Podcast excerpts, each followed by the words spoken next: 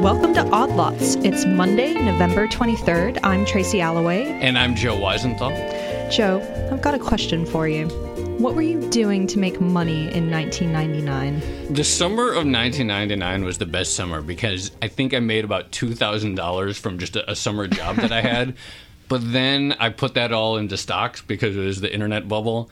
And I basically paid for two years of college thanks to essentially what I did that summer. So that's amazing. It was it was a good time. Well, I was making money too, a little differently. I was still in middle school. I was uh, going to garage sales and selling old toys. And one of the things I sold was a tie-dyed Beanie Baby lizard. I sold it for two hundred dollars to a forty-year-old man. And at the time, me as an eleven-year-old, I thought this was amazing money, and I was rolling in it. That is amazing money, objectively, for any age, selling a stuffed animal for two hundred dollars. Right. So why are we talking about this? Today, we're going to delve into what can drive seemingly rational people to spend hundreds, sometimes thousands of dollars on stuffed animals. We're going to talk about the Beanie Baby bubble, and we're going to talk about something more than that. We're going to talk about bubbles in general, the internet bubble, and the psychology behind speculative mania. So here with us today is Zac Bissonnette. He's the author of The Great Beanie Baby Bubble: Mass Delusion and the Dark Side of Cute. It's a book that came out earlier this year, and I just happened to finish it this morning. Zac, uh, thanks for joining us. So why did you write a book about Beanie Babies so and stuffed I, animals? Like you, I, I was in middle school when the Beanie Baby craze hit, and I was kind of a nerd, and I was into like old books and antiques and that kind of thing. And every weekend I would go to this flea market on Cape Cod with my mother, and we had never heard of Beanie Babies, and then all of a sudden, out of nowhere, that flea market was like eighty percent Beanie Baby dealers, and they were wearing like fanny packs and visors and talking just really, really excitedly about how much they were going up in value and how this one they just paid five dollars for was now worth forty dollars, and they're not going to sell it this week because next week it'll be worth fifty dollars. And that was like that for about two years, and then all of a sudden it was gone. And no one ever talked about it again. I just I just want to say, uh, during those same years, that uh, my mother was dating a guy who was an antique dealer. And so I also went to a lot of flea markets in New England, and I actually saw all the exact same thing, where suddenly there were these flea markets where that used to be people bringing out their old stuff from their barns, and then it was just people with stuffed animals. Oh, and the, the traditionalist antique dealers hated it. Yeah. There was there was one guy I talked to who, who he was so proud of this. He was a traditionalist antique dealer who had just railed against Beanie Babies. He would go on C N N. I would, I'm not even kidding. C N N would have these like debates between this guy, who they called the Beanie Meanie, and and the Beanie Baby experts, who were making millions of dollars selling. One of them sold a million copies a month of a Beanie Baby magazine that she was publishing, and they would have these debates. And this in this a group of antique dealers in Indiana gave him a crucified skunk Beanie Baby with a certificate thanking him for being a traditionalist who stood up for traditional antiques. So this is the Uh, amazing thing. Walk us through how the Beanie Baby bubble came into existence and how we at one one day actually got to the point where people were debating the value of stuffed animals on C N N. So it starts out with this, this very sort of eccentric toy maker named Ty Warner, who dropped out of Kalamazoo College, tried to become an actor, failed at that, then became a toy salesman, was wildly successful at that, but then he got fired from that and decided to start his own stuffed animal company. And he started to create these Beanie Babies initially because he thought at a five dollar price point they would be irresistible and that it would help him as sort of a foot in the door with large accounts, and that he would then be able to kind of upsell bigger stores on selling his larger stuffed animal line. And it didn't work at all. I remember talking to, talking to, to the sales reps for Ty, who remembered just there was no interest in these Beanie Babies. People worried they were cheap. They thought they looked cheap. They worried people would buy the Beanie Babies instead of a more expensive product. He was just not getting any interest in them. But Ty Warner, the guy who created them, really, really believed in this product. And he combined that belief with an extremely sort of eccentric, obsessive approach to the product. And, and the people who had, who had worked with him, which at the beginning was just his girlfriend, but but she remembered when I when I talked with her, he would keep her up until like four in the morning debating what like color the boyfriend. ribbon on a bear should be. And then she'd think they would finally be done debating the color, and he would say, well, what if it was tied this way instead of the other way? And then they would have to go back through the iterations of different colors again for hours. So he had this really, really obsessive approach to the product. This and, is how the retirement came into yes, being, right? Precisely. So sometimes he would come out with a product, and then a few months after he chipped a few thousand of them, he would like wake up in the middle of the night, basically, and decide that it should be a different color. So, like, one of his first Beanie Babies, not, not one of the very first, but one of the, the one of the first was Peanut the Elephant, who was originally a royal blue color. And then after a few months of that, I think he chipped, I think like fourteen hundred, I can't remember, the fourteen hundred or so of the of this Beanie Baby, and he decided it shouldn't be royal blue, it should be baby blue. And so the fact that they would get retired and never made again, there were never more than that, that's how they became collectibles that people would see as going up in value? Entirely accidentally. So, because th- this is happening before anyone cares about these. His annual sales are like four million dollars a year at this point, mostly not from Beanie Babies. No one cares about Beanie Babies. Then all of a sudden, this small group of people in suburban Chicago who lived on one cul-de-sac started collecting Beanie Babies. They saw them in stores because they were near where Ty was headquartered, so that he had a big presence in stores there, and they decided they liked these Beanie Babies and that they wanted to assemble complete collections for their kids. And they became very obsessive. These, these were soccer moms. They became very, very obsessive with trying to assemble complete collections. And so they would call stores in other towns to ask them what Beanie Babies they had. And then they remembered this. They would realize that there would be like these weird variations, and these were the ones that he had retired or huh. just changed the design on, because he would chip a few thousand and then change it entirely accidentally. And they started paying each other more for these kind of Beanie Babies, and it kind of started this small market for them just in this town. As this started to happen, as this kind of starts in this small town, th- th- this woman, Peggy Gallagher, and her sister, Doctor Paula Brinko, had this idea, you know, we're just calling stores like in the Chicago area where this all started, but if we call stores in like other states, we'll be able to find Beanie Babies that are really rare that no one else has. So they go to start going to local chambers of commerce and getting lists of all of the gift shops. The woman who's a doctor, at the same time as she's doing this, she's doing this study on women who were like diabetic or something, where she had to call hospitals to talk to their researchers, and after she called the researcher, she would ask to be transferred to the gift shop to ask about Beanie Babies so she could try to order the rare one. But this is the part of the story that I love, because we eventually go from this like small group of soccer mom collectors yes. who professionalize themselves as Beanie Baby dealers and Beanie Baby market experts. I mean, one of them had a Beanie World magazine. She was a self-described Chicago suburban soccer mom. She had a magazine with a circulation of more than one million. Million a month. And, and more Beanie ads Babies. Per copy than Glamour. These were like thick magazines full of ads. So people start seeing the price list for these beanies, and they all figure prices are going to go up forever. These are good investments. Right. And, and the stores that are hearing all of a sudden out of nowhere start getting calls from these out-of-state collectors are like, oh my gosh, Beanie Babies are really hot. It starts out as like two people. Did the then, did the magazine that published the prices? Because I remember I used to collect baseball cards yes. when I was a kid, and there was the Beckett magazine. Yeah, and that was like a crucial avenue by which the baseball card bubble, which also burst, you know, everyone checked the prices each month. So did the magazine for Beanie Babies serve a similar purpose? Hugely as the so. Did? So there's a reflexivity, I think, to price guides where they impact prices as much as they report on them. And the first price list, which was created by this lady, Peggy Gallagher, which she started to circulate, she put an ad in like a magazine for other collectors saying, you sent her a self-addressed stamped envelope, she would send you this checklist. And she was like, well, what should I do with her prices? She just made them up, basically. She told me this, that she said, this one's rare, so that one should be worth twenty dollars. These were not really based on anything.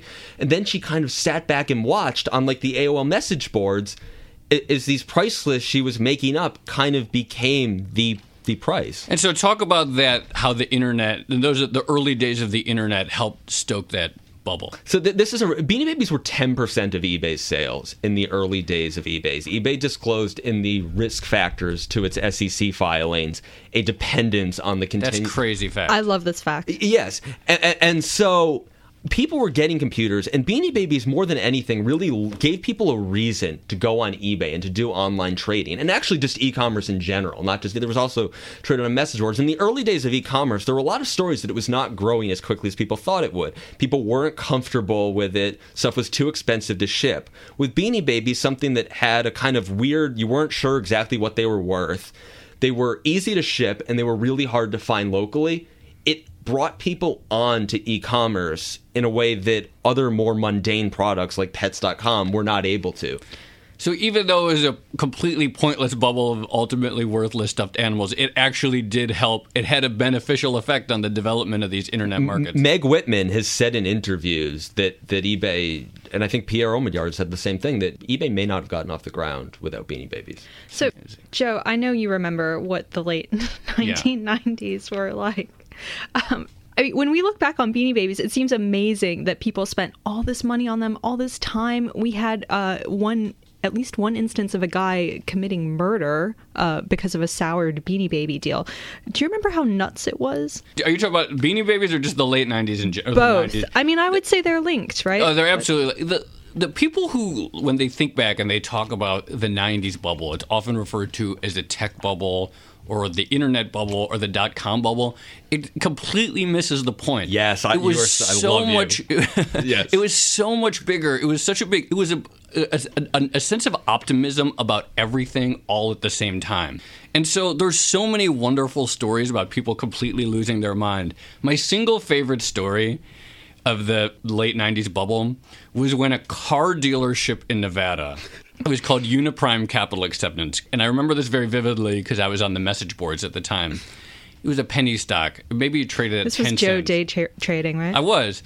They put out a press release that said they had a cure for AIDS. A car dealership in Nevada, they're like, oh, someone we've worked with, or we licensed this thing from a scientist. They just straight up, we have a cure for AIDS. And, you know, even in the craziest times, like, that's kind of a skeptical b- belief, but enough people believed it that the stock surged. It doubled, and then it doubled again, because just on the possibility that maybe a car dealership in Nevada had found a cure for AIDS, right. The people were so optimistic of everything that it seemed not one hundred percent unbelievable. There was a when people talk about the internet stocks, anything that was uh, had the, it, that breathed on the internet, people were going crazy for. One of my favorite facts is the fact that K-tel, the company that makes really cheesy compilation C Ds of like seventies disco music, they sold like infomercials. They sold their C Ds online. Big whoop. The stock grew tenfold at one point, and then over the span of a few months, people were losing their minds. The other fact that I love is the fact that the Segway that, you know, didn't really take off, but people still go tours around. People really thought entire cities were going to be redesigned because of how the Segway got people around. So basically, it was a time of just incredible optimism about everything. So, Zach, I'm curious, in your book, you quote a lot from existing, you know, economic and financial literature. You quote people like Robert Schiller on the optimism that precedes yeah. bubbles. When it comes to Beanie Babies, if you could kind of pinpoint one thing that flipped it into speculative mania, what would it be?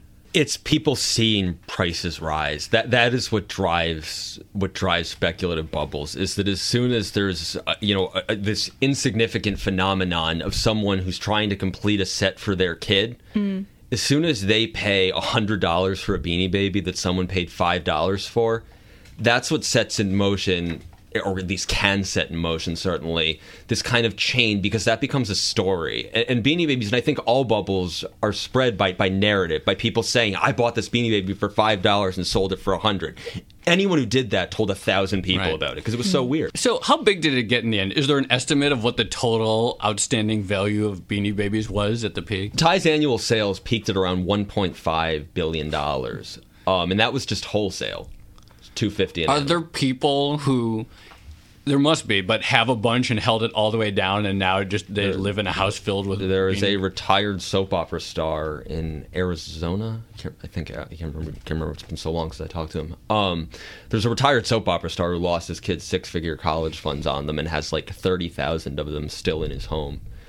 That's grim. We talked about how these sort of bubbles begin, at least in the case of Beanie Babies. How did it end? Because it did start to fizzle out in nineteen ninety-nine, and within a couple years, the secondary market value of thousands, millions of stuffed animals was gone. This is one of the funniest things about the reporting on this, and I think there's a lot of very similar stuff with the reporting on the housing bubble and the internet stock bubble, is that I, I would kind of pose this question to the collectors and Thai executives about kind of how this thing had ended. And they all had these really specific explanations for it, these kind of linear cause and effect things. Uh, you know, the, there was one person saying, oh, you know, the counterfeits really invaded the market and people were paying, you know, six hundred dollars. And if it hadn't for pieces that turned out to be fake, and if it hadn't been for all the fraud, this, you know, it wouldn't have ended that way. A lot of people felt, you know, Ty got greedy and made too many too many styles and overproduced them. And, and I'm like, okay, you know, maybe kind of, but, you know, if he hadn't done that, then Beanie would they still be ten percent of eBay, eBay sales and we'd all be rich?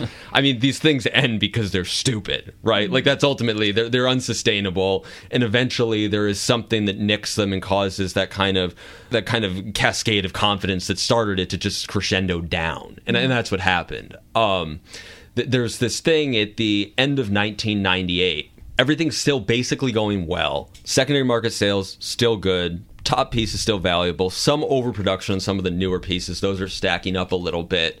But basically still a strong market. No one's saying this thing's ending. Collectors still confident. Magazine's still selling. And Ty announces at the end of nineteen ninety-eight that on that on January first, nineteen ninety-nine, all of the Beanie Babies will be retired. Mm. And that they won't be made anymore. Theoretically, prices should have gone through the roof at that they did, point, right? For a minute. Yeah. they, they did for a minute, and people were very excited. And um, people were like, what's going on? Is he going to do a different product?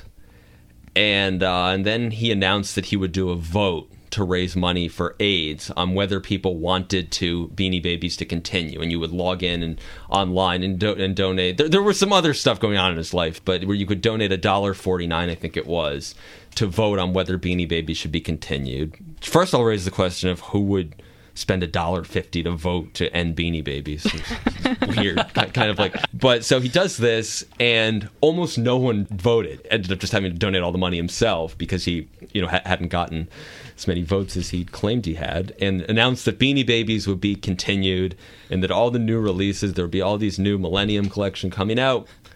And no one cared. And the whole thing, just every month after that, the sales collapsed and people started to... So that that caused a real crisis of confidence about the right. one and then what causes And then what happened was, so these retired Beanie Babies, I remember talking to one of the first collectors who was on her way back from speaking at a Beanie Baby convention as a paid expert, you know, like a keynote speaker on Beanie Babies. And she was at the O'Hare airport. And she saw a stack of Beanie Babies that were still five dollars in the store but were retired. And this was, like, mind-blowing. I mean, it, people thought it was a law of physics that a retired Beanie Baby was worth more than five dollars, and that that was just true. And, uh, I mean, kind of, you know, kind of like, you know, home prices don't go down. None right. of the models included that. None of their models include the idea that a retired Beanie Baby could conceivably still just be worth the retail price. Hmm. Um, one of my favorite sayings on Wall Street is that something becomes a bubble once the bubble bursts. Anything else is a great trade, yes. right? You just made tons of money. I love this, yes. When you look around the world, it seems like we are continuously seeing warnings about bubbles, again in tech, lots of other areas in financial markets. Having studied uh, the science of stuffed animals, do you have any wisdom for how we can spot bubbles? Before they burst in Before real time. Before they burst, yeah. yeah. I think the thing, just behaviorally, mm. is that when what is driving it is entirely stories about how much money people have been making on it, that's something to be really concerned about. And I think any time you have a kind of surge of interest in new entrants into a field based on sort of past successes of other ones, there was a ton of that with the internet bubble. You had legitimate companies go public first, and then the next one, you know, this is going to be the next that, and that was a piece of crap. So I think... well. To me, you know, to bring your point to the current era, you know, we've been hearing about a possible tech bubble for the last ten years. I mean, when Facebook was valued at a billion dollars, people said tech bubble, and now it's worth hundreds of times that. But I did see an ad on Instagram this week that, like, was promising how to make your billion dollar app, like a, a service that would teach people how to make an app that would be worth a billion dollars. And that reminds me of, like, oh, telling stories just yeah. about the money I is love, like a, is a next level of the euphoria. I, I always love those like J P. Morgan shoeshine boy stories about bubbles. Those I think like those oh, are. Yeah. That's a great. Like, story. I mean, I remember when I was in high school, my bus driver, and it, this was dangerous because he was driving a bus full of kids. And he had two cell phones, and he was flipping houses while he was driving, talking to his like oh, wow. real estate agent and his manager. And I just so I always look for things like that. Yeah, and uh, I remember in nineteen ninety-nine, uh, when that year I had a summer job, um, we'd go to the pizza place, and they would also uh, while it was just a little pizza shop, and they would also have a, a rival financial network to Bloomberg on T V all the time. That was what the pizza guys were watching was C N B C. Rival uh, network. Well said. Yeah. So, Joe, you actually managed to make some money from internet stocks. How did you time it? Because it seems like the timing is key here. Lots of people did get rich off Beanie Babies, and lots of people got really poor. It was really, it was the best luck I've ever had. I was trading through um, the basically Christmas break of um, two thousand, and then I um, had to study. I studied abroad in Switzerland in the spring of two thousand, and before I left, I sold all my stocks because, like, I'm not going to be able to trade while I'm studying abroad. That just didn't seem plausible. And then the bubble burst while I was studying abroad. So out of pure luck, with no insight, no you, you wisdom. You need to craft that into a narrative about your own yeah. foresight. No, it was just the opposite. Just, that's just pure luck. Yeah. I just happened wow. to sell, like, a couple months before the peak. So that, that that worked out well. All right, so you made thousands off internet stocks, and I made two hundred bucks from a single Beanie Baby. Yeah, but you got to cuddle it, so that's... Okay, I'm not sure. Um, all right, Zach, it was... lovely having you on the show. Thank you so much. This was fun. It was great. Thank you. All right, Joe, we just had a really interesting, uh, entertaining conversation. What did you learn? I actually think my favorite single fact was that point about the magazine and the relationship between seeing prices written down and seeing prices move, and then the effect that has on actual prices. I think that's a fascinating point. Right. I just love the idea that this group of soccer moms in Chicago became market and tycoons, I had, basically. And I hadn't thought about that before, this idea of there being, there needing to be a complete set of them. Yeah. Um, and so it sort of creates this inherent scarcity to mm. them that drives up demand. That was an aspect of the Beanie Baby boom that I had uh, not realized before. Artificial scarcity is a hot topic in economics right now. Uh, maybe that's something for another podcast. This is Tracy Alloway. You can find me at Tracy Alloway on Twitter. And I'm Joe Weisenthal. Find me at, at The Stalwart on Twitter. And if you want to follow Zach, he's on Twitter too, at Zac Bissonnette. And thank you for listening to Odd Lots. Tune in next time.